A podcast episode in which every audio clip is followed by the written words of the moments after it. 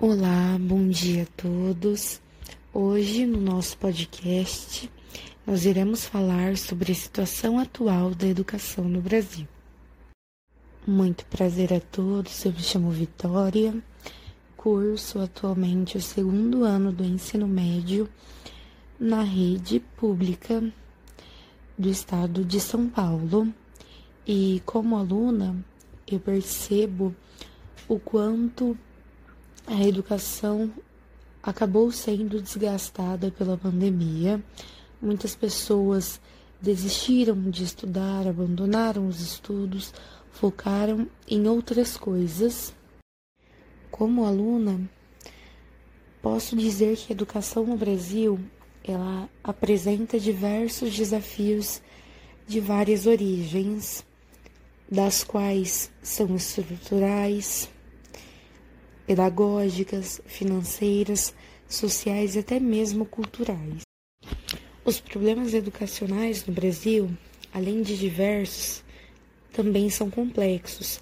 Muitas escolas têm uma estrutura física incompatível com a quantidade de alunos que ela tem, de um prédio pequeno demais para a quantidade de alunos. Falta pátio, falta biblioteca, quadra, aulas de educação física, muros que garantam a proteção tanto dos funcionários quanto, do, quanto dos alunos, o corpo docente que não tem formação superior na área em que atua, que infelizmente é uma das grandes realidades vistas principalmente no ensino público esses professores que não possuem alguma formação ou capacitação na área em que atuam, que lecionam na sala de aula, geralmente utilizam métodos de trabalho, seus conhecimentos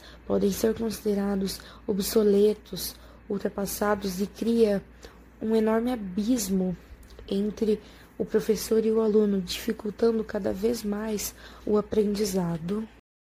Podemos dizer que a educação brasileira ela é perpassada atualmente por um momento de ruptura, eliminação de fronteiras, a valorização apenas do privado, do lucro, com perfis assumidamente individualistas, produtivistas e principalmente consumistas.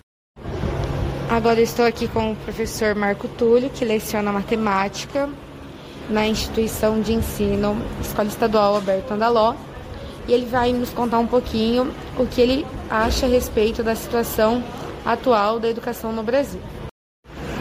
Eu vejo a educação no Brasil como uma quimera. Uh, a gente teve vários uh, momentos de costura institucional no Brasil, onde uh, medidas diferentes foram colocadas, criando várias coisas que não se encaixam e esperando uma um retorno imediato. Só que educação é uma política que demora. A resposta da educação demora de 10 a 20 anos para começar a aparecer.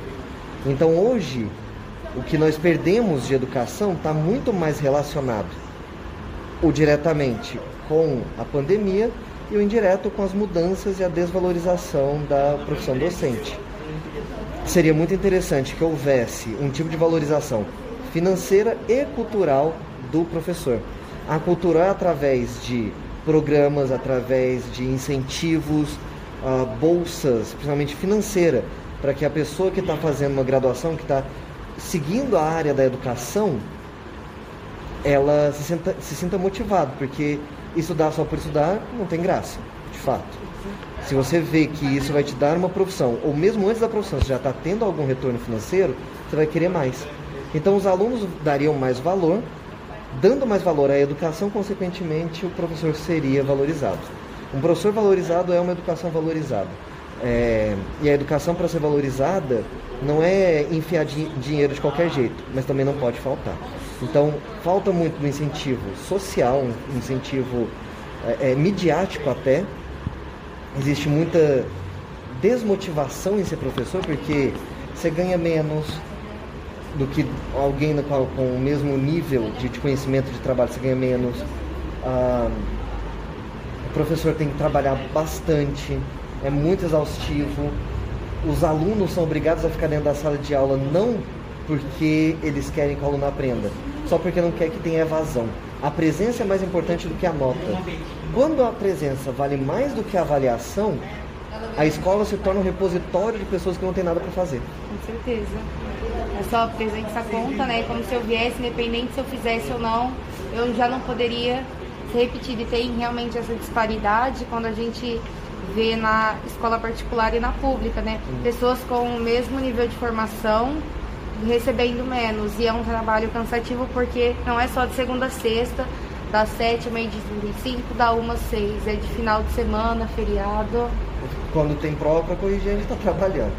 Até eu vi uma, uma coisa interessante, ah, tem muito feriado para professor. Mas assim, vira e mexe feriado para professor, a gente passa corrigindo. Prova, fazendo questões, passando nota.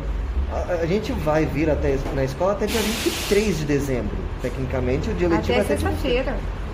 Então, assim, a, a, gente quase comemora o Natal juntos. Com certeza. e não é esse ano não é especial nesse aspecto. Então, existe um, excesso de cobrança do professor e uma falta de valorização do mesmo, porque cobrar é importante. Mas quando você cobra e não dá nada em troca, você vai criar uma pessoa que vai fazer de qualquer jeito. Os alunos, a nota por si só não faz sentido. Então, enquanto ele tiver nota, tanto faz se ele aprendeu ou não.